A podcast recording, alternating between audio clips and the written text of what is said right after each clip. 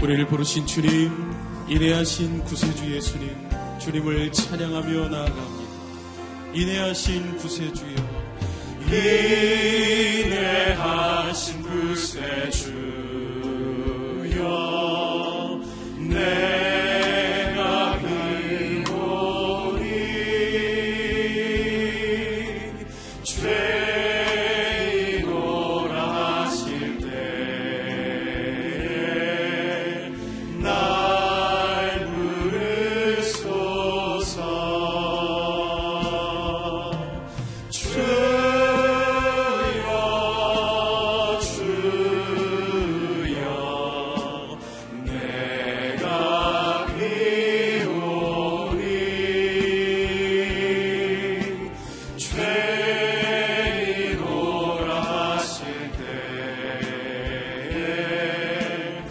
때에 날 부르소서. 자비하신 보좌, 자비하신 보좌 앞에 꿇어 엎드려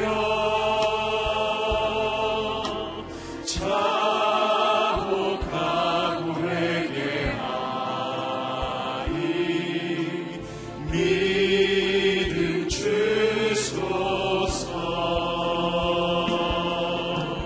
주여 주여,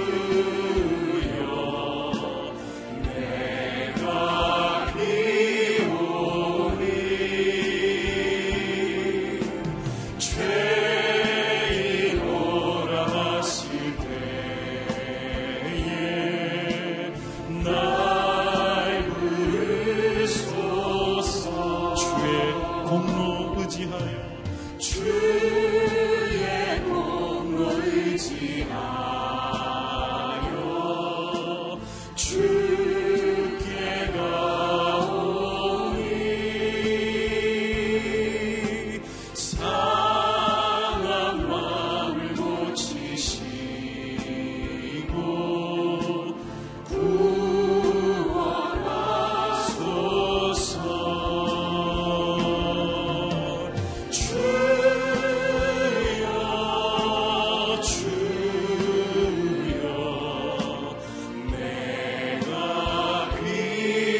죄인오라 하실 때에 날 부르소서. 만복 근원 우리 주님, 만복 근원 우리 주여, 위로하소서. 우리 주와 같으시니 어디 있을까. 주여 주여 주여 주여, 내가 비오리 죄인오라 하실 때에 날 우리 주님 앞에 두 손을 높이 들고 주여 주여 주여 주여, 내가 비오리 죄인오라 하실 때에 날 부르소서. 함께 자리에 앉아 계속 주님을 찬양하며 나아가겠습니다.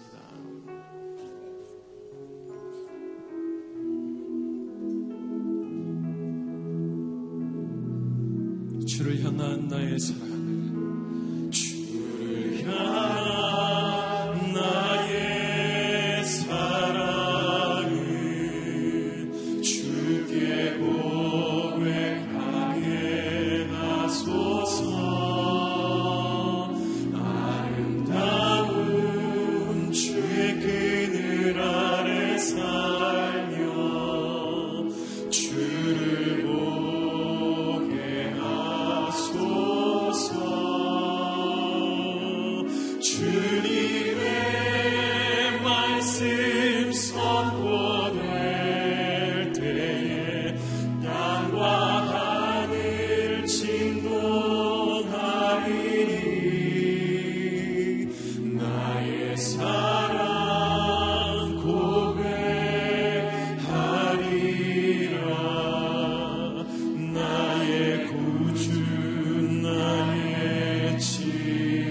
부드러운 주의 속삭임 부드러운 주의 속삭임 나의 이름을 부르시네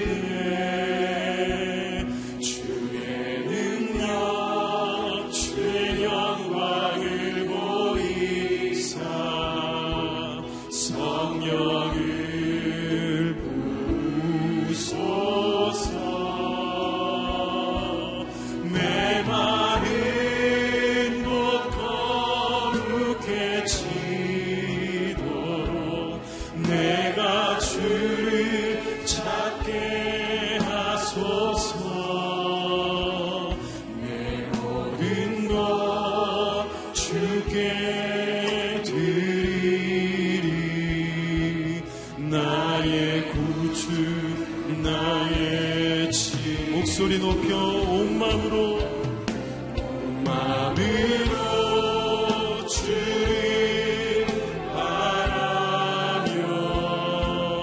나의 사랑 고백하리라 나를 향한 그 크신 사랑 간절히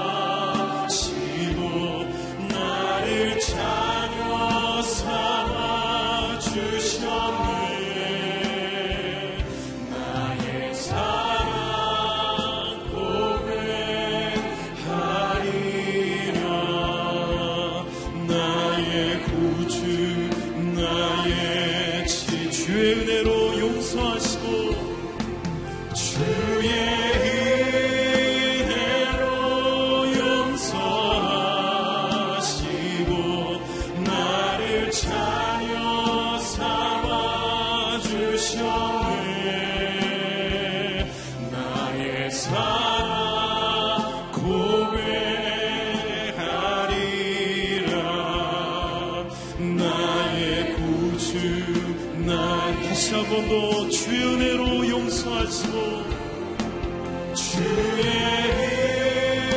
은혜로 용서하시고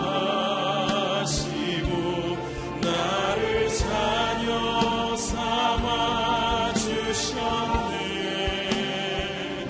나의 사랑 고백하리라 나의 구주 나의 친구. 아멘. 주님, 이 시간 우리가 눈을 들어 주님을 바라봅니다. 우리가 주님의 얼굴을 구합니다. 우리에게 은혜의 빛을 비추어 주시옵소서. 오늘도 담임 목사님을 선포된 말씀 위에 주님의 권세한 능력을 부어주시고, 하나님, 주님의 말씀에 비답해 우리 안에 있는 모든 어두움들이 드러나게 도와 주시옵소서. 하나님과 우리 사이를 가로막고 있는 모든 우리 안에 있는 원망과 불평, 미움과 다툼, 더러운 습관들 다 드러나고 깨끗이 씻겨지는 시간 되게 도와 주시옵소서. 우리 시간 주님 앞에 말씀의 은혜를 구하며 우리의 귀를 열어달라고 다 같이 기도하며 나아가시겠습니다. 살아계신 아버지 하나님, 이 시간 우리가 주님 앞에 간절히 구하며 나갑니다. 오늘도 우리가 주님의 말씀 듣기 원합니다. 상하고 통회하는 심령으로, 회개하는 심령으로 주님 앞에 서기를 원합니다. 하나님, 회개하기 원하지만 회개할 수 없고, 말씀을 듣기 원하지만 들을 기가 없는 우리의 심령을 불쌍히 여겨 주시옵소서. 오늘도 선포되는 말씀을 통해서 하나님, 우리의 영을 깨워주시고 우리의 귀를 열어주시고 우리의 심령을 말씀으로 수술하여 주시옵소서. 아버지 하나님, 우리가 주님의 얼굴을 구하며 기도할 때 하나님, 우리의 영적인 모습을 보게 도와주시고, 아버지 하나님, 다시 한번 하늘 문이 열리고 하늘의 은혜를 체험하는 시간 되게 도와주시옵소서. 하나님, 이 시간 우리의 영혼 가운데 임재하여 주시옵소서. 우리의 영혼이 다시 한번 은혜의 부음을 맛보게 도와주시고 말씀을 통해서 깨닫는 역사 일어나게 도와주시옵소서. 살아계신 주님 우리 안에 아버지 하나님 주님의 말씀에 의에 줄이고 목마른 심령, 애통하는 심령을 회복하여 주시옵소서. 아버지 하나님, 살아계신 주님, 이 아침에 우리가 주님의 말씀을 사모하며 주님의 음성 듣기 원하 이 자리에 모였습니다. 하나님, 주님의 말씀에 비답해 우리의 영혼을 다시 한번 수술하여 주시고 하나님 성령의 정결하고 거룩해 하시는 은혜를 맛보게 도와 주시옵소서. 담임 목사님 말씀의 권세와 능력을 더하셔서 이 아버지 하나님 새벽에 우리가 다시 한번 영적인 부흥을 맛보는 귀한 시간 되게 도와 주시옵소서. 감사하며 예수님의 이름으로 기도드렸습니다. 아멘. 할렐루야. 작은 예수 40일 새벽 기도에 오신 여러분을 축복하고 환영합니다. 우리 옆에 분들하고 한번 인사하시겠습니다. 돌이키면 살아납니다. 우리 이렇게 한번 인사하시겠습니다. 감사합니다. 오늘 하나님이 주시는 말씀 같이 보도록 하겠습니다.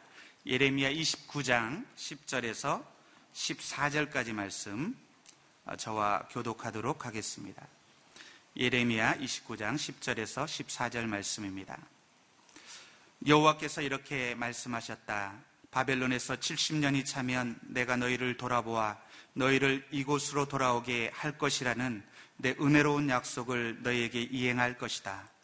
여호와의 말이다. 내가 너희를 위해 갖고 있는 계획들을 내가 알고 있으니 그것은 평안을 위한 계획이지 재앙을 위한 것이 아니며 너희에게 미래와 소망을 주기 위한 것이다. 그러면 너희가 나를 부르고 와서 내게 기도할 것이고 나는 너희 말을 들을 것이다. 너희가 너희의 온 마음으로 나를 찾을 때 너희가 나를 찾고 나를 발견할 것이다. 같이 읽겠습니다. 여호와의 말이다. 내가 너희에게 발견될 것이다. 그리고 내가 너희의 포로 상태를 돌이킬 것이다. 내가 너희를 추방했던 모든 곳들과 모든 민족들로부터 너희를 모을 것이다. 그리고 내가 너희를 포로로 끌려가게 했던 그곳으로 다시 데려올 것이다. 여호와의 말이다. 아멘. 이 시간 우리 온누리 워십 콰이어의 찬양 들으신 후에 은혜로운 약속이라는 제목으로 담임 목사님 말씀 선포해 주시겠습니다.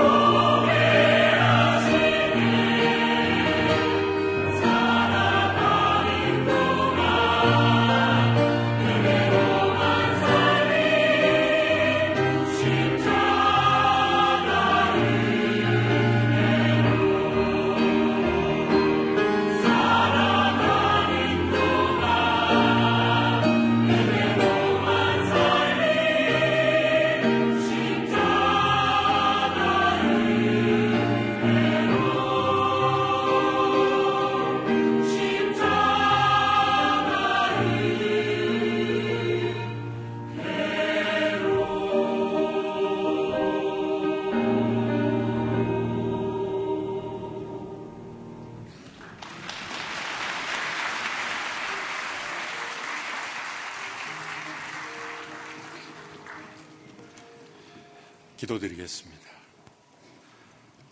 이 새벽에도 하나님의 은혜로 우리의 생명을 지켜주시고 오늘도 살아갈 수 있는 힘과 능력 주심을 감사합니다. 은혜를 의지하며 살아가야 되는 인생이지만 우리 자신의 힘과 능력을 의지하며 살아왔던 저희들의 모습을 회개하며 이 아침에도 하나님 앞에 올바른 모습으로 나아가기를 원하며 우리의 죄에서 돌이켜 아버지께로 돌아가는 귀한 시간이 되게 하여 주시옵소서. 이 나라 민족을 회복시키시고 또 죄와 허물 속에 있는 모든 것들 주의 은혜로 덮어주시고 치유하시고 회복시켜 주옵소서. 예수님의 이름으로 기도하옵나이다. 아멘. 우리는 시간이 죄를 없앨 수 있다고 생각을 합니다. 그것은 착각입니다. 시간이 흘러가면 죄는 더 깊어지고 굳어지고 또 교묘해집니다. 어린 시절 짓는 죄가 있고 또 나이 들어 짓는 죄가 있지요. 시간이 흘러갈수록 죄는 우리의 삶 속에 더 교묘하고 정교하고 견고해져서 습관화되고 또 우리의 세계관을 형성하고 우리가 살아가는 모든 삶의 관점, 우리의 눈이 되기도 합니다. 그래서 옛날에는 죄를 지었지만 이제는 죄의 렌즈를 통해서 세상을 보게 되는 무서운 상황에 이르게 됩니다. 병을 수술로 고쳐야 하듯이 죄는 수술을 통해 치료하고 회복시켜야 합니다. 하나님께서 우리에게 고통을 주시는 까닭은 이 고통을 통해서 우리의 죄를 수술하시는 하나님의 회복의 과정입니다. 그런데 환자들이 이 수술의 전 과정을 이해하지 못할 때는 두려울 수 있습니다.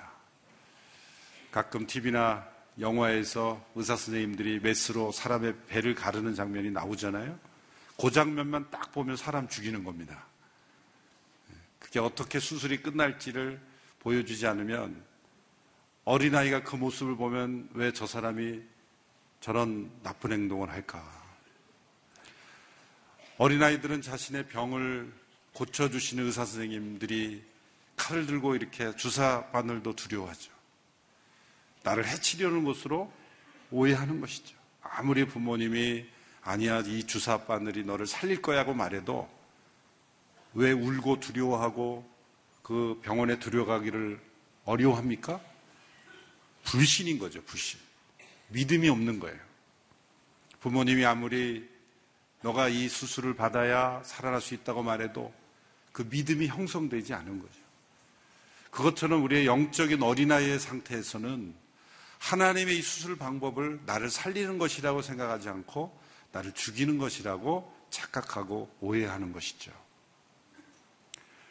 고통과 고난은 하나님께서 우리를 죽이시려고 허락하시는 것이 아니라 우리를 살리시려고 허락하시는 것이다.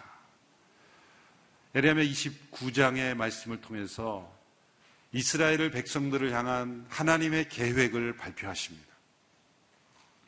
너희를 향한 나의 계획은 이것이다.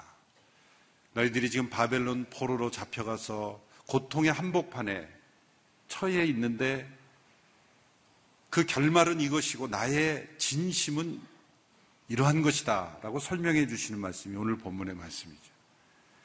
예레미야 29장 10절에서 11절의 말씀 우리 같이 함께 읽어보겠습니다. 시작. 여호와께서 이렇게 말씀하셨습니다. 바벨론에서 70년이 차면 내가 너희를 돌아보아 너희를 이곳으로 돌아오게 할 것이라는 내 은혜로운 약속을 너희에게 이행할 것이다. 여호와의 말이다. 내가 너희를 위해 갖고 있는 계획들을 내가 알고 있으니 그것은 평안을 위한 계획이지 재앙을 위한 것이 아니며 너희에게 미래와 소망을 주기 위한 것이다. 이스라엘 백성들은 지금 고통종에 있습니다. 그러나 하나님의 계획은 이 고통이 재앙으로 끝나는 것이 아니라 평안과 미래와 소망, 그것이 바로 나의 계획이다. 그러나 이스라엘 백성들이 이 말씀을 있는 그대로 믿었을까요? 믿지 못했습니다. 왜 믿지 못할까요? 그것은 내가 잘못 없이, 죄 없이 이러한 고통을 겪는다고 할 때는 어느 정도 믿을 수 있을 겁니다. 나는 억울하고 나는 죄가 없는 상황에서 이런 고통을 겪고 있기 때문에 하나님께서 회복시켜 주신다는 그 약속을 받아들이기가 쉽겠죠. 그러나 내가 잘못한 것이 분명하고 나도 아는 내 문제, 또 내가 잘못 선택하고 죄를 범한 것으로 인해서 지금 내가 고통 가운데 있다면 더더욱 받아들이기가 어려운 것입니다.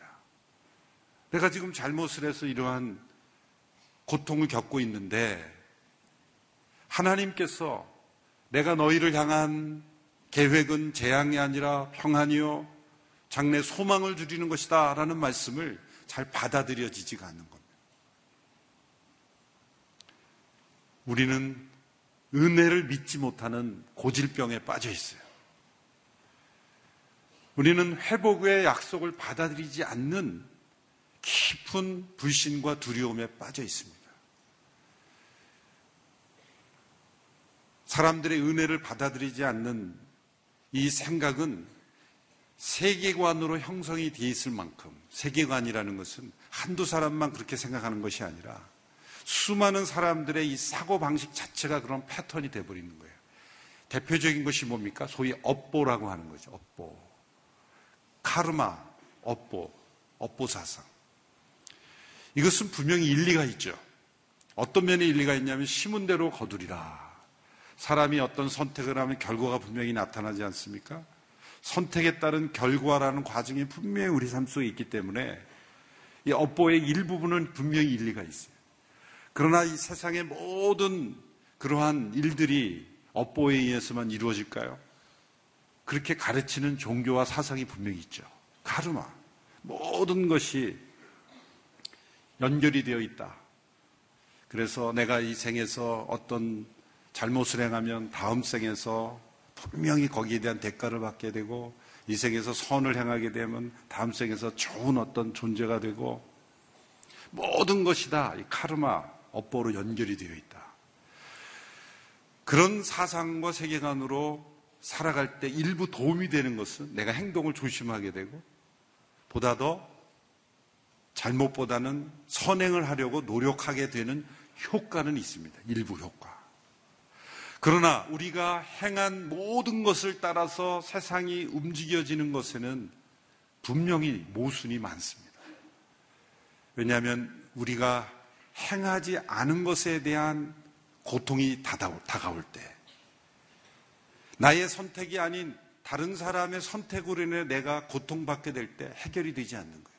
그럼 그걸 어떻게 해석합니까? 이 생이 아니라 전생이라고 말하는 거예요. 전생에 가보지 않았으니까 그냥 믿을 수밖에 없는 거예요.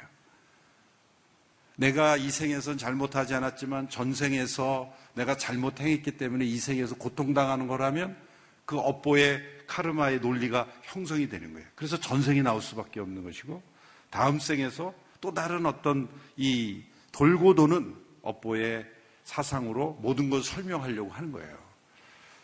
그래서 제가 이런 가르침을 하는 그런 분들의 강의를 꼼꼼히 다 따져봤어요. 아주 유명한 분이 그 카르마 업보를 강조하는 분의 강의를 들어봤고, 한 여러 개 영상을 보는 중에 어떤 장면이 나오냐, 위쪽에서는 어떤 질문을 합니다. 아, 내가 그럼 지금 몸에 이상이 생긴 것도 이 업보에 의하면 무슨 잘못, 맞죠? 과거에 잘못했기 때문에 지금 병이 든 겁니다. 그런데 다른 강좌에서 누가 질문했어요. 그 병이 든 건 어떡합니까? 했더니 살다 보면 병이 걸릴 수도 있는 거죠. 그리고 끝내버리더라고요. 그러니까 앞뒤가 다르지 않습니다. 진리는 앞뒤가 다르지 않습니다. 심은 대로 거두리라는 일부의 그 말씀이 있지만, 하나님께서는 때로 우리가 심지 않은 데서도 거두게 하시는 하나님이세요. 또한 우리가 심은 것도, 우리가 잘못을 범한 것도 회복시키시는 하나님이세요. 은혜는 이 카르마를 끊는 겁니다. 우리 조상이 잘못했으면 대대로 그 업보에 의해서 저주를 받고 또 나의 잘못이 우리 자녀들에게 그대로 나타날 것이다. 하나님의 은혜로 세상을 보지 못하고 인생을 보지 못하고 역사를 보지 못하는 거죠. 이 카르마를 끊는 하나님의 놀라운 은혜의 선물이 있습니다. 카리스마, 발음도 비슷하죠. 카리스마가 은혜로 주시는 선물이라는 뜻의 헬라어입니다. 은혜가 카리스고 은혜로 주시는 선물이라는 것이 카리스마예요. 우리는 카르마를 의지하며 살아가는 인생이 아니라 카리스마, 하나님의 은혜의 선물을 믿고 의지하는 인생인 줄로 믿습니다. 이 회복의 약속이 백성들에게 믿어지지 않는 까닭은 자신들이 행한 죄를 잘 알고 있기 때문에 우리는 죄에 대한 징벌을 받는 것이 마땅하죠. 하나님은 죄를 벌하신 하나님, 공의로우신 하나님이십니다. 그러나 하나님은 업보를 따라 일하신 하나님이 아니시라. 카리스마를 따라 일하시는 하나님이시죠. 너희들이 잘못 행해서 바벨론의 포로로 잡혀갔을지라도 70년이 되면 내가 너희를 돌이킬 것이다. 내가 포로로 잡혀갔던 그 땅에서 너희의 본토로 돌아오게 할 것이다. 하나님의 은혜로운 약속을 백성들에게 예레미야 선지자를 통해서 들려주셨지만 이 은혜의 약속을, 이 카리스마의 약속을 사람들은 믿음으로 아멘할 수 없었다는 거예요. 왜요? 우리의 삶 속에서는 은혜라는 시각보다는 업보라는 시각으로 세상을 보며 살아가는 게 익숙하기 때문이에요. 그게 우리의 인간의 생각에서는 용서라는 것보다는 보복이 더 익숙하기 때문이에요. 사랑보다는 미움이 더 익숙하기 때문에 어떤 일이 생기면 요즘도 가만히 보면은 한번 나쁘게 보기 시작하면 모든 것을 다 나쁘게 보는 성향이 있어요. 정반대로 좋게 보기 시작하면 전부 다 좋게 보는 거예요. 인간은 한쪽으로 자꾸 치우칩니다. 여러분이 나쁘다고 생각하는 그 사람도요, 여러분보다 좋은 점이 많다고 생각하시죠. 여러분이 좋다고 생각하는 사람도 알고 보면 여러분보다 나쁜 점이 있다고 생각하셔야 돼요. 여러분 이재훈 목사를 혹시 좋게 생각하십니까? 나쁜 점 굉장히 많은 사람이에요. 그러니까 무조건 좋다고 보시면 안 돼요. 혹시 저를 나쁘게만 보고 있는 분들 계십니까? 좋다 그런 사람도 있어요. 그러니까 항상 이렇게 양면이 있다라는 걸 생각해야 돼요. 내가 좋다고 생각하는 저 사람도 실제보다는 문제가 더 있는 사람이고, 내가 나쁘다고 보는 사람도 실제보다는 더 좋은 점이 있는 사람이다. 근데 우리는 항상 내가 미워하는 사람은 계속 더 미워해야 되고, 거기에다 더 붙여가지고 더 악하게 몰아가야 되고, 더 밉다고 여기는 그 인간의 본성 때문에 이 은혜의 시각을 갖지 못하는 거예요. 이 은혜로운 약속을 받아들이지 못해요.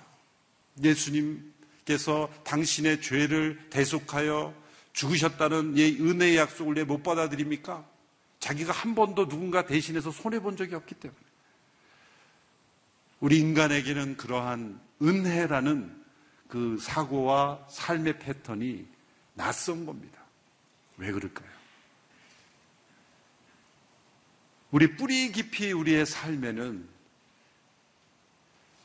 전적인 진리가 아닌, 총체적인 진리가 아닌 카르마의 사상에 있는 거예요. 그게 사람들에게 왜 많이 퍼질까요? 익숙하고 좋으니까.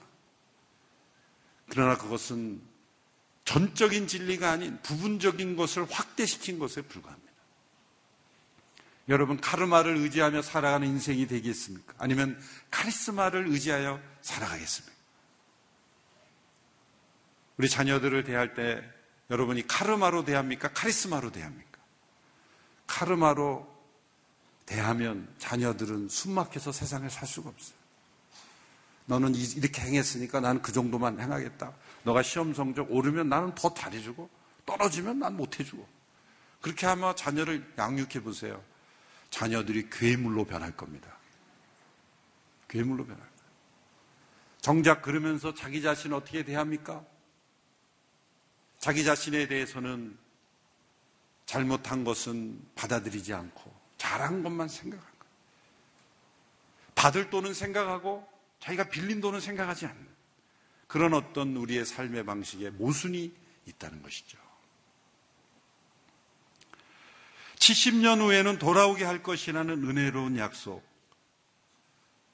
그 사람들, 백성들도 받아들이지 못했습니다. 하나님께서 역사를 움직여 가시는 모든 역사에 있어서 하나님께서는 심판과 징계로 끝나신 하나님이 아니라 궁극적으로 평안과 복을 주시는 하나님. 요한계시록의 마지막은 어떻게 끝납니까? 요한계시록의 시작과 중반부는 무섭습니다. 하나님의 심판이 있고 하나님의 정죄와 심판이, 그 불못에 떨어지는 심판이 있는데 마지막은 새하늘과 새 땅이라는 걸 기억하셔야 돼요. 하나님께서 불못에, 지옥의 불못에 떨어지게 하는 것을 기뻐하시는 하나님이 아니라 하나님의 본심은 우리 모두가 새하늘과 새 땅에 거하는 축복을 누리시기를 원하시는 하나님이에요. 불못이 하나님을 향한, 우리를 향한 하나님의 마지막 계획이 아니라 새하늘과 새 땅, 죄가 없는 곳, 어둠이 없고 슬픔이 없고 하나님의 은혜가 충만한, 축복이 가득한 새하늘과 새 땅에 우리를 살게 하신 것. 요한계시록 22장 21절 마지막 구절은 이렇게 끝납니다. 주 예수 그리스도의 은혜가 모든 사람에게 있기를 원합니다. 은혜로 끝나는 거예요. 하나님의 결론은 은혜입니다. 기독교가 다른 종교와 차이점이 뭡니까? 초월이 아니에요. 기독교에 일어나는 기적이 아닙니다. 다른 종교에서도 기적이 일어날 수 있어요. 기적이 우리가 믿는 진리의 최고 보증이 아닙니다. 진리의 보증은 은혜입니다. 우리의 행한 대로 우리를 대하지 아니하시고 우리의 죄를 뛰어넘어 하나님의 카리스마로 우리를 회복시켜 주시는 길을 약속하셨다는 것. 그것이 예수 그리스도의 십자가 안에서 우리를 다루시는 하나님의 계획이에요. 찰스 스펄전 목사님이 이러한 하나님의 은혜에 대해서 이렇게 역설하시며 고백하셨습니다. 제가 읽어드리겠습니다. 인간이 죄의 산을 쌓아 올리지만 하나님은 결코 그의 뒤질세라 더 높은 은혜의 산을 쌓아 올리신다. 인간이 높이 높은 죄의 언덕을 만들어내지만 하나님은 10배나 더 풍성한 은혜로 그 언덕들을 덮어버리신다. 죄와 은혜의 이런 시합은 마침내 전능하신 하나님께서 산을 뿌리째 뽑아 그 아래 인간의 죄를 묻어버리실 때까지 계속된다. 마치 파리 한 마리가 거대한 산 아래 묻혀버리는 것과 같다. 아무리 큰 죄도 그 크기를 가늠할 수 없는 하나님의 은혜를 가로막지 못한다. 인간의 죄보다 하나님의 은혜가 더 큽니다. 인간의 죄는 하나님의 은혜를 무너뜨릴 수 없습니다. 반면에 하나님의 은혜의 산은 파리 한 마리가 거대한 산에 파묻혀 버리는 것과 같이 아무리 큰 죄도 그 크기를 가늠할 수 없는 하나님의 은혜가 우리에게 주어져 있다는 거예요. 70년이 지나면 포로된 땅에서 돌아오게 하겠다. 지금 백성들의 삶이 지금 변화가 일어난 상태입니까? 아니죠. 여전히 그 백성들은 죄 가운데 있고 포로된 상태에 있고 심판을 받는 형벌 가운데 있습니다. 그런데 하나님은 그 심판의 한복판에 있는 그 백성들에게 회복의 약속을 주신다. 이것이 어떻게 인간에게서 나온 생각이겠어요? 성경이 하나님의 책인, 하나님의 말씀인 것은 인간의 사상, 어떤 시대, 어떤 사람들의 사상에도 이런 은혜의 약속은 사람들이 만들어낼 수 없는 거예요. 은혜와 용서의 그 아름다운 그 작품들은 다 성경에서, 성경을 묵상하고 성경의 영향을 받은 사람들이 이런 은혜와 용서라는 세상과 다른 패러다임을 우리에게 소개했을 뿐이에요. 하나님께서 고난을 통한 징계로 우리를 영적인 수술을 하시는 그 계획의 첫 번째 목적은 무엇입니까? 우리에게 회개케 하시는 거예요. 이 회개가 이루어지려면 우리 자신을 정확하게 깨달아야죠. 자신이 깨닫는 만큼 회개가 돼야 되는데 문제는 뭐냐면은 자기의 머릿속에 기억나는 게 없는 거예요.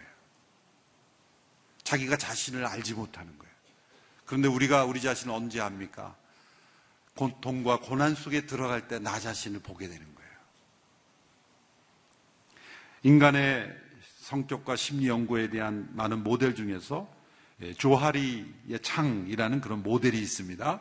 상담심리 공부하신 분들은 다 아실 텐데요. 나와 다른 사람 관계에서 어떤 상태에 있는지를 보여주고 또 개선해가는 그런 분석이죠. 여기에 4개의 창문을 제시합니다. 첫 번째 창문은 공개적인 영역입니다. 공개적인 영역. 이것은 나도 알고 있고 다른 사람도 알고 있는 영역이에요. 다 아는 거예요. 나도 알고 다른 사람들이 아는 거예요. 두 번째 창문은 숨겨진 영역입니다. 나는 알고 있지만 다른 사람은 알지 못하는 그런 영역이에요. 아무도 보지 않을 때 나의 모습. 나는 알지만 사람들에게는 숨겨진 모습, 영역이죠. 세 번째 창문은 맹목의 영역입니다. 블라인드 스팟이죠. 다른 사람들은 다 알고 있는데 내가 모르는 겁니다. 지금 다른 사람들은 다 보고 있는데 내가 보지 못하는 그런 영역들. 네 번째 창문은 미지의 영역입니다. 이것은 나도 모르고 다른 사람도 모르는 내용들이에요. 우리가 회개한다고 할 때는 첫 번째, 두 번째, 다른 사람도 알고 나도 알고 다른 사람은 모르지만 나는 아는 그러한 영역에서 우리가 회개가 일어난다고 생각하는데 때로 그것은 진정한 회개에 이르지 못해요. 진정한 회개는 사실은 3번째, 4번째예요. 다른 사람은 다 아는데 나만 모르고 있다든가 아니면 다른 사람도 모르고 나도 모르는 그런 미지의 영역. 이 영역까지 들어가야 우리가 진정 죄인임을 깨닫게 되는데 그것은 고통스러운 하나님의 징벌 속에서만 깨달을 수 있는 거예요. 그래서 하나님께서 우리를 고통 가운데 처하게 하시는 겁니다. 그러나 그 고통을 주시는 계획이 우리를 재앙 가운데 죽이시려는 것이 아니라 수술을 통해 우리를 회복시키시는 하나님의 계획이라는 것을 하나님께서 말씀하고 계시는 거예요. 너희를 향한 나의 계획은 재앙이 아니라 평안이다, 회복이다, 구원이다, 다시 살아나는 것이다. 하나님께서 말씀하시는 거죠.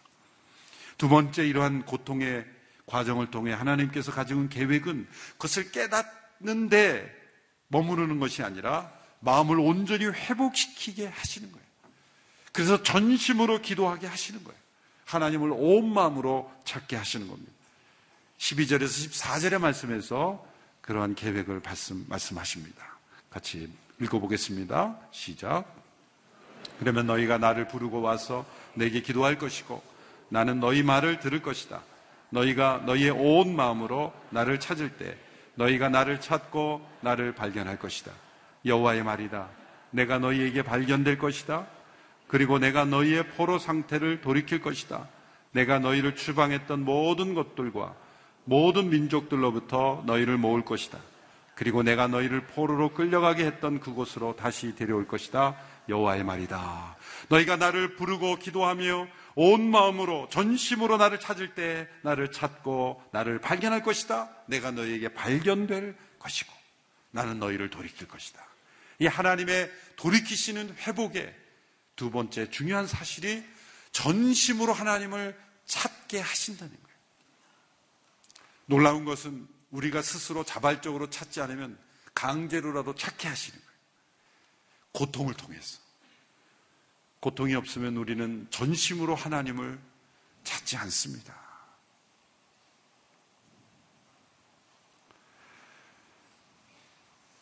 우리의 전심은 내가 그렇게 하나님을 찾지 않아도 된다고 생각할 때는 나오지 않는 거예요. 여러분 언제 부르짖어 보셨습니까? 우리의 인생에 정말 부르짖어서 하나님을 찾아본 그때는 언제입니까? 극심한 고통 때 아니겠습니까? 하나님이 주시는 축복 가운데 전심으로 하나님을 부르짖으면 얼마나 좋겠어요. 그런데 하나님께서 축복해 주시고 고통 없이 평안만 주면 점점 부르짖는 소리가 그냥 쥐죽은 듯이 사라지는 거예요. 점점 사라지는. 부르짖지도 않을 뿐만 아니라 기도의 기억자도 나오지 않는 거예요. 그럴 때는 위험해지는 거죠. 우리의 마음이 전심으로 하나님께 붙어 있어야 고통이 없을 때도 모든 일에 하나님을 의지하며 살아가야 되는데 평안할 때는 하나님을 의지하지 않아요. 그런데 신기한 것은 평안할 때 하나님을 의지하지 않으면 고통이 와도 하나님을 의지하지 않는다는 거예요. 여러분 무슨 일이 생기면 하나님을 다 의지하게 되는 것이 쉽게 됩니까? 안 돼요. 사람을 찾게 되고 자신을 의지하게 되고 어떤 다른 힘을 의지하게 되지 하나님 앞에 전심으로 나온 때는 언제입니까? 다 이런 말을 하고 나죠. 이제는 기도밖에 없어. 그때 이제 전심이 나오는 거예요. 모든 힘과 자기가 할 수 있는 걸 다 해보고 이제 포기할 때, 그러면 그때는 언제입니까? 이미 극한 고통 속에 있을 때 전심이 나오는 거예요. 그러나 그러한 상황 속에서라도 전심으로 온 마음으로 너희가 나를 찾고 부르짖으면 내가 너희에게 만날 것이다. 내가 너희를 돌이킬 것이다. 너를 추방했던 모든 것으로부터 너를 다시 돌아오게 하고 모을 것이다. 이렇게 우리가 우리 자신을 알지 못해요. 온 마음으로 하나님을 찾으라고 하신 말씀은 하나님께 나아가는 자를 하나님이 결코 버리지 않으실 것이라는 믿음을 가지고 나아가라는 것입니다. 하나님께서는 진심으로 회개하며 하나님을 찾는 자들을 결코 버리지 않으십니다. 예수님께서 베드로에게 내게 잘못한 자를 77번이나 용서해 주라고 하셨죠. 사람은 참 쉽지 않죠. 그런 말씀을 하신 예수님은 어땠습니까? 그 말씀대로 행하셨어요. 베드로를 77번이나 용서하셨잖아요. 우리는 계속 잘못을 구하면 이제 용서하기 힘들어합니다, 사람들은. 그러나 하나님은 우리가 반복된 죄일지라도 진심으로, 그 상황에서의 진심으로 하나님 앞에 나가면 하나님은 받아주시고 돌이키시는 하나님이십니다. 우리가 징계 가운데 있을 때 하나님께서 우리는 벌 주시고, 우리만 벌 주시고 하나님은 평안히 계시겠습니까? 자녀에게 벌을 주고, 자녀에게 어떤 잘못에 대한 벌을 주고 부모는 기쁘게 있습니까? 그런 부모가 아니겠죠. 자녀에게 벌을 주면 자녀만이 아니라 그 부모도 아픈 거예요. 하나님께서 우리를 고통 가운데 버려두시지 않고 하나님도 함께 고통당하시는 하나님이세요. 이제 우리 40일 새벽 기도에 아세안 합신학교에 이한영 교수님이라는 분이 오셔서 이제 말씀 전하실 거예요. 제가 그 교수님 통해서 많은 그 감동을 받았어요. 그 중에 하나가 그 우리나라의 외국인, 많은 외국인 신학생들을 잘 돌보는데요, 가끔 이렇게 부정행위를, 컨닝을 하는 거예요. 그러니까 교수님이 벌을 줘야 되잖아요. 심하면 뭐 퇴학을 시켜야 되겠지만 부분적으로 잘못을 했잖아요.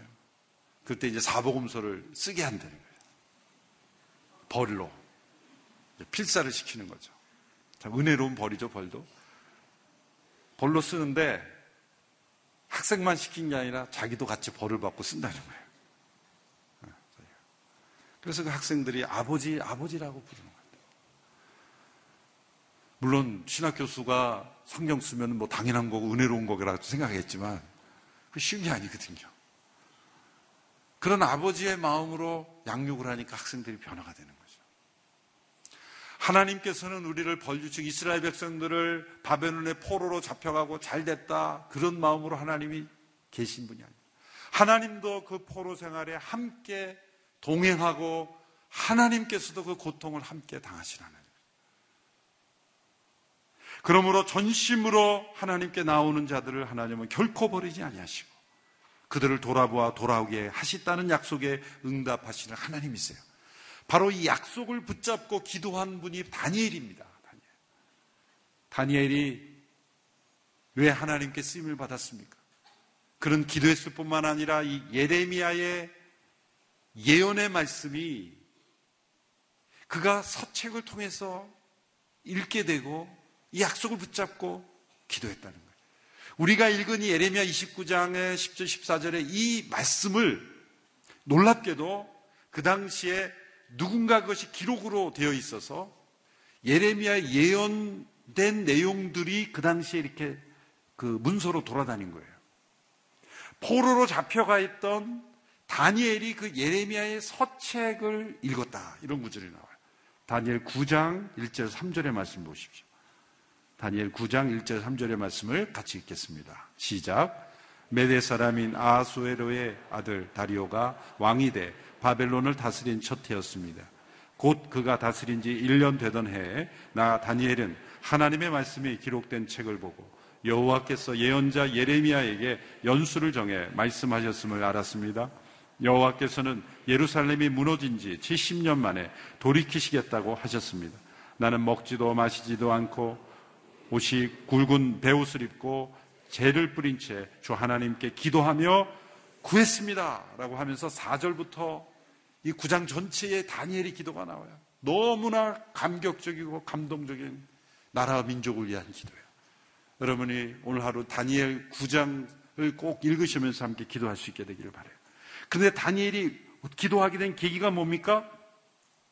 바벨론에서 하나님의 말씀, 예레미야를 통해서 연수를 정해서 말씀하신 그 내용을 읽었다는 거예요. 우리가 9절이 읽은 것을 다니엘도 읽은 거예요.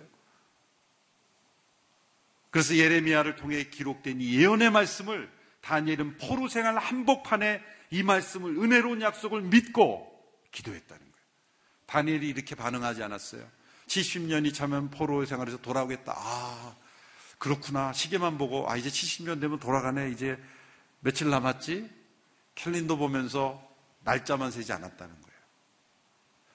은혜로운 약속이 주어졌지만 그 은혜로운 약속에 대한 우리의 반응은 뭡니까? 회개하며 회복을 전심으로 기도하는 거예요. 은혜로운 약속이 주어졌으므로 은혜롭게 되겠지가 아니라 그 은혜에 대한 우리의 마땅한 반응은 은혜를 허락하신 하나님 앞에 전심으로 은혜에 합당하게 반응하는 거예요. 진정한 은혜를 받는 길은 회개와 전심으로 하나님 앞에 기도하는 것입니다. 그럴 때 심판을 넘어선 하나님의 회복, 재앙을 넘어선 하나님의 평안, 징벌을 넘어선 하나님의 치유하심이 임하는 것입니다. 돌이키면 살아납니다. 회개하는 자에게 하나님은 회복을 약속하셨습니다. 그것이 어떠한 죄와 그리고 그 대가일지라도 이스라엘 백성들의 우상 숭배로 바벨론의 포로로 잡혀간 끔찍한 그런 죄악의 심판의 한복판에서도 하나님의 회복을 주셨다면 우리가 어떤 죄와 허물로 인하여 지금 심판을 받고 징계를 받는 과정이 있을지라도 하나님은 회복의 길을 주십니다. 하나님은 유턴을 허락하시는 하나님이세요. 다시 돌아올 길을 주시는 하나님이세요.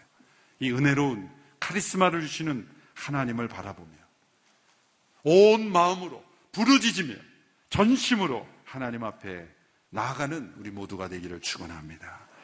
이 시간에 함께 기도하겠습니다. 다니엘이 예레미야의 예언의 말씀을 붙잡고 전심으로 금식하며 죄를 뿌리며 하나님 앞에 전심으로 나아간 것처럼 이 나라 민족이 우리의 죄와 허물로 인한 혼란 가운데 있습니다. 주님, 우리가 다니엘처럼 전심으로 하나님 앞에 회개하며 기도하며 나아갑니다. 이 나라 민족의 죄를 회개하며 나아갑니다. 돌이켜 주시옵소서. 회복시켜 주옵소서. 하나님의 은혜로운 약속이 우리에게도 주어져 있음을 믿습니다. 회복을 믿습니다. 치유를 믿습니다. 이 나라 민족을 고쳐 주시옵소서. 주의 이름을 크게 부르며 함께 회개하며 기도하며 나아가겠습니다. 주여, 주여, 주여. 아버지 하나님, 다니엘이 이 약속을 붙잡고 기도했을 때 그 백성이 바벨론으로부터 돌아올 수 있는 은혜를 얻었습니다. 우리에게 은혜로운 약속을 허락하심을 감사합니다. 회복의 약속을 주심을 감사합니다. 치유의 약속을 주심을 감사합니다. 돌이키면 살아날 수 있는 길을 주심을 감사합니다. 주여, 세상의 업보 사상에 물들어 있지 않게 하여 주시옵소서. 우리의 행함에 징벌을 뛰어넘어 우리에게 회복을 약속하시는 아버지 하나님, 우리의 연약함을 고쳐주시고 죄로 말미암은 우리의 상한 심령, 혼란해진 우리의 삶, 어지러워진 사회를 주님께서 바로잡아 주시며 살아날 길을 허락하여 주시며 역사를 움직이시고 통치하시는 아버지 하나님, 은혜로운 약속으로 죄와 허물에만 버려두지 아니하시고 은혜의 산으로 덮어주시는 아버지 하나님께서 이 나라 민족을 덮어주시고 치유하시고 회복시켜 주시기를 원합니다. 징계와 심판의 한복판에서도 외면하지 아니하시며 회복의 길을 약속하시는 아버지 하나님, 우리 모두에게 이 회복의 약속을 주심을 믿고 바라며 기도하며 나아갑니다. 전심으로 아버지 앞에 나아갑니다. 주님 역사하여 주시옵소서. 함께하여 주시옵소서. 주님 축복하여 주시옵소서. 우리를 고쳐주시며 이 나라 민족의 회개의 불길이 일어나게 하여 주시며 돌이키게 하여 주시며 하나님 앞에 전심으로 나아가 기도할 때 아버지께서 우리를 일으키시고 새롭게 하시고 역사하실 줄로 믿습니다. 주님 앞에 엎드려 간구할 때 위로부터 주시는 하늘의 치유가 임할 줄로 믿습니다. 영적인 수술을 행하신 아버지 앞에 감사함으로 응답하며 나가며 아버지의 역사를 간구할 때 우리를 돌이켜 주실 줄로 믿습니다. 주님 함께하여 주시옵소서. 역사하여 주시옵소서. 아버지 하나님, 우리에게 회복을 약속하여 주심을 감사합니다. 우리의 뿌리 깊이 우리 마음에 배어있는 불신으로 인하여 은혜를 믿지 않음을 용서하여 주시옵소서. 하나님의 회복을 받아들이지 않음을 용서하여 주시옵소서. 심판의 한복판에서도 회복의 약속을 주시는 은혜로우신 아버지 하나님, 이 나라 민족을 주의 은혜로 덮어주시고 치유하여 주시옵시고 돌이키게 하여 주시고 아버지의 은혜 가운데 거하며 전심으로 아버지 앞에 나가는 우리 모두가 되도록 역사하여 주시옵소서. 예수님의 이름으로 기도하옵나이다. 아멘. 우리 아까 부른 찬양 인내하신 구세주여, 이 찬송 함께 1절 부르고 계속해서 기도하며 나가겠습니다. 인내하신 구세주여, 함께 찬양합니다.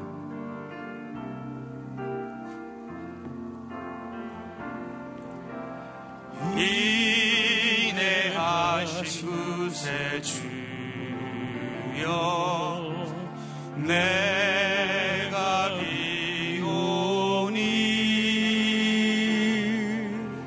죄인으로 하실 때에 날 부르소서.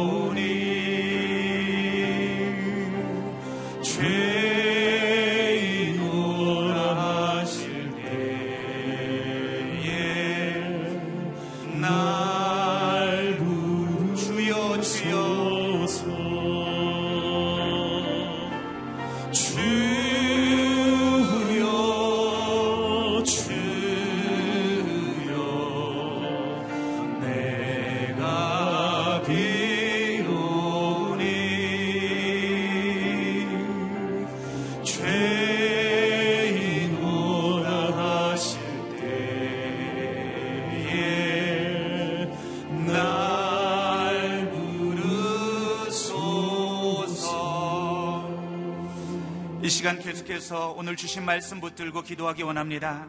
하나님, 우리의 삶의 은혜의 시각을 회복시켜 주시옵소서. 감사가 회복되게 도와 주시옵소서. 주님의 은혜의 보좌 앞에 담대히 나아가게 도와주시고 온 마음으로 부르짖어 기도하게 도와주시고 주님을 찾게 도와 주시옵소서. 하나님, 찾을 때 주님께서 만나주시겠다고 말씀하셨고 기도할 때 응답하시겠다고 말씀하셨고 주님께서 발견되리라고 말씀하셨는데, 하나님, 우리의 삶 가운데 찾아오시고 우리의 문제를 주님 앞에 아뢰 때 해결하여 주시옵소서. 우리 믿음으로 주님 앞에 나아가겠습니다. 주여 한번 부르고 주님 앞에 나아가겠습니다. 주여! 살아계신 아버지 하나님, 이 시간 다시 한번 믿음으로 주님 앞에 나아갑니다. 약속의 말씀 붙들고 주님 앞에 나아갑니다. 하나님, 우리가 찾고 찾을 때 만나 주시겠다고 약속하신 하나님, 우리가 주님 앞에 부르짖어 기도할 때 우리의 기도에 응답하시겠다고 말씀하신 하나님, 우리의 기도를 응답하여 주시옵소서. 우리의 삶에 찾아와 주시옵소서. 우리의 문제들을 주님께 아뢰오니, 우리의 연약함을 주님께 아뢰오니 아버지 하나님 찾아와 주시고 간섭하여 주시옵소서. 아버지 하나님, 주님의 은혜가 아니면 아버지 하나님 감당할 수 없는 이 문제들 하나님 하나하나 하나님 간섭하여 주시고 주님의 능력을 드러내 주시고 주님의 살아계신 은혜로 아버지 하나님 해결하여 주시옵소서. 우리의 마음의 문을 활짝 열고 내 삶의 문을 활짝 열고 주님을 초청하오니 주여, 주님의 은혜의 보좌에 흘러나오는 그 은혜로, 주님의 능력으로, 주님의 음성으로 아버지 하나님, 우리의 아버지 하나님 삶을 덮어 주시옵소서. 주님의 은혜의 생수로 우리의 영혼을 부어 주시옵소서. 능력으로 함께하여 주옵소서. 우리 아버지 하나님 삶에 아버지 하나님 질병 가운데서 우리를 치료하여 주시옵소서. 아버지 하나님, 우리의 아버지 하나님 문제들 가운데서 하나님, 하나님의 은혜로운 손길을 맛보게 도와주시옵소서. 주님의 위로의 음성을 듣게 도와주시옵소서.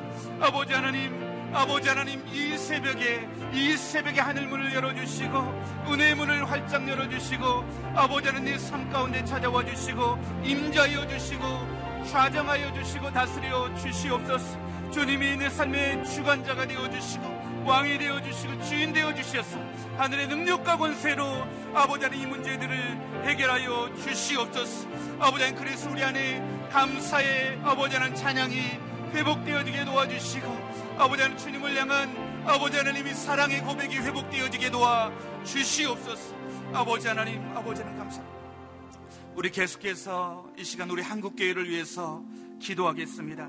하나님, 주님께서 우리 교회를 우리 나라 민족의 소망이 되라고, 나라 민족의 영적인 영향력을 미치라고 불러주셨지만 아버지 하나님, 우리 안에 아버지 하나님 영적인 영향력을 잃어버린 것을 고백합니다. 이 시간 우리 한국교회에 다시 한번 거룩과 성결의 영을 회복시켜 주시옵소서. 영적인 능력을 회복시켜 주시옵소서. 기도의 능력을 회복시켜 주시옵소서. 우리 주여 한번 부르고 기도하시겠습니다. 주여, 살아계신 아버지 하나님, 살아계신 아버지 하나님, 우리 한국교회를 위해서 기도합니다. 주님이 사랑하시고 부르시고 지금까지 놀랍게 부흥시키시고 사용하셨던 이 한국교회가 아버지 하나님 영적인 영향력을 잃어버렸으며 순결과 거룩의 능력을 잃어버렸으며 아버지 나라 민족을 위해서 부르심 받은 우리가 아버지 나라 민족을 향한 책임을 아버지는 다하지 못했습니다. 아버지 하나님 불쌍히 여겨 주시옵소서. 불쌍히 여겨 주시옵소서. 한국교회 안에 다시 한번 회개의 영을 불어넣어 주시옵소서. 우리가 회개하며 주님 앞에 나아가기 원합니다. 우리가 부르짖어 기도하는 기도를 회복하기를 간절히 소망합니다. 아버지 하나님, 이 한국교회 가운데 다시 한번 임하여 주시옵소서. 임하여 주시옵소서. 말씀을 회복시켜 주시옵소서. 기도의 능력을 회복시켜 주시옵소서. 기도하는 손길들을 일으켜 주시옵소서. 그리하여 다시 한번 한국교회가 이 나라와 민족의 소망이 되게 도와주시옵소서. 이 나라 민족의 소금의 역할을 감당하게 도와주옵소서. 아유, 이 한국교회가 다시 한번 겸손히 낮아져서 이 나라 민족을 섬기고 아버지 세상의 빛의 역할을 감당할 수 있도록 주여 도와주시옵소서. 아버지 하나님, 아버지 하나님, 교회 곳곳마다 아버지 하나님 주님의 임재와 주님의 부흥을 맛보게 도와주옵소서. 말씀 회복되는 역사가 일어나게 도와주시옵소서.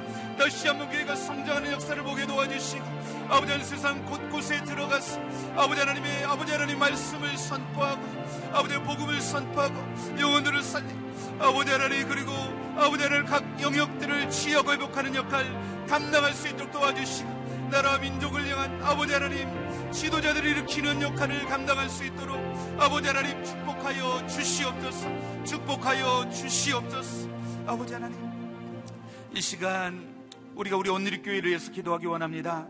살아계신 주님, 주님이 사랑하셔서 31년 전 이 온누리교회를 세우시고 많은 역할들을 감당하게 하셨는데 작은 예수 40일 새벽 기도회를 통해서 다시 한번 우리에게 은혜를 부어 주시옵소서.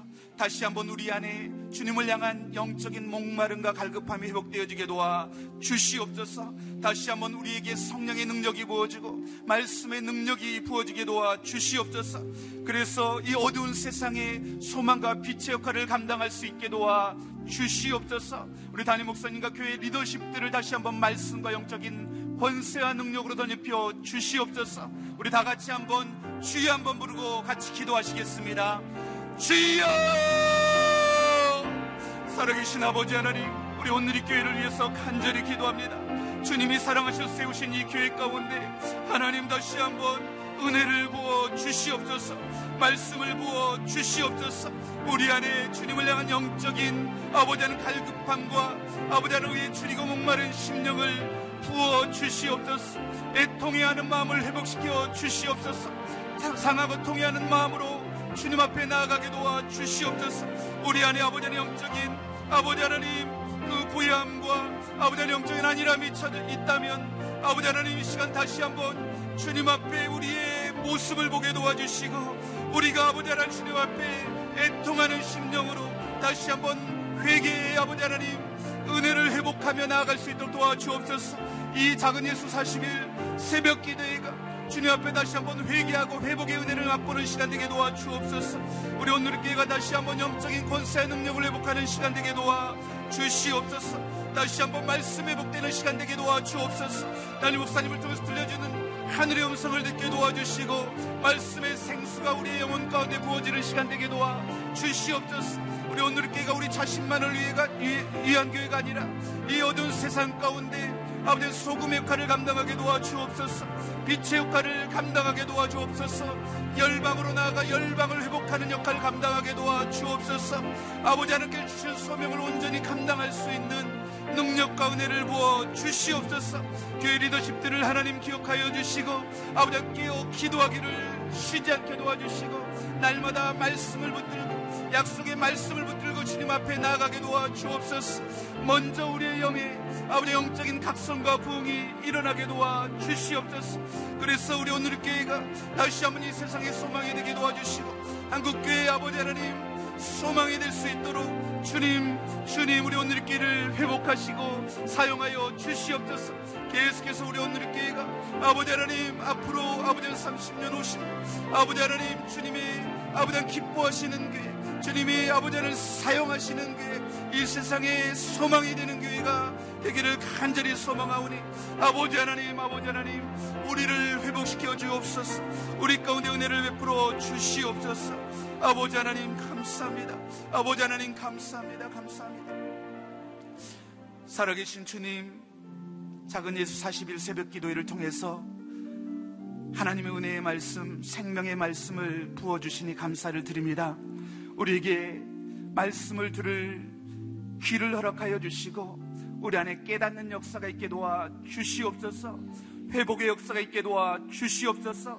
우리가 다시 주님 앞에 애통해하며 회개하는 심령으로 나아가게 도와주시고 아버지 하나님 우리 안에 능력과 영광으로 임하시는 주님을 경험하는 복된 시간 되게 도와주시옵소서. 아버지 하나님 우리의 연약한 무릎과 팔을 아버지 하나님 세워주시고 이 새벽 기도에 계속해서 나와서 부르짖어 기도할 때에 우리 온누리교회가 회복될 뿐만 아니라 이 한국교회가 이 나라 민족이 우리의 기도를 통해서 회복되는 역사가 있게 도와주시옵소서. 지금은 우리 주 예수 그리스도의 은혜와 하나님의 크신 사랑과 성령의 내주 감화 교통하시는 역사가 이제 은혜의 시각을 회복하고 믿음으로 담대히 주님 앞에 나아가 부르짖어 기도하며 응답받기를 소원하는 이 자리에 모인 모든 주의 사랑하는 성도들 위에 한국교회와 그리고 열방 가운데 주님의 복음을 증거하고 있는 우리 선교사님들 위에 이제로부터 영원토록 함께 계시기를 간절히 축원하옵나이다. 아멘.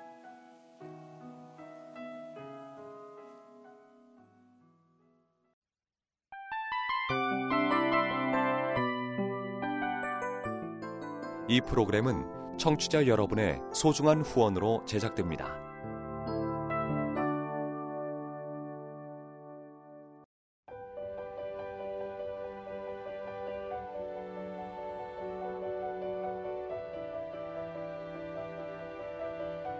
세상에는 수많은 교회들이 있지만 더 깊이 있는 말씀 강해를 찾기 위해 크기로만 교회를 선정하지 않습니다. 보다 좋은 영적 콘텐츠를 더 많이 나누기 위해 방송비를 받지 않습니다. 1년 365일 복음만 전하고 싶어서 우리는 광고를 하지 않습니다. 온누리의 복음을 땅끝까지 CGN TV와 함께 땅끝 선교사가 되어주세요.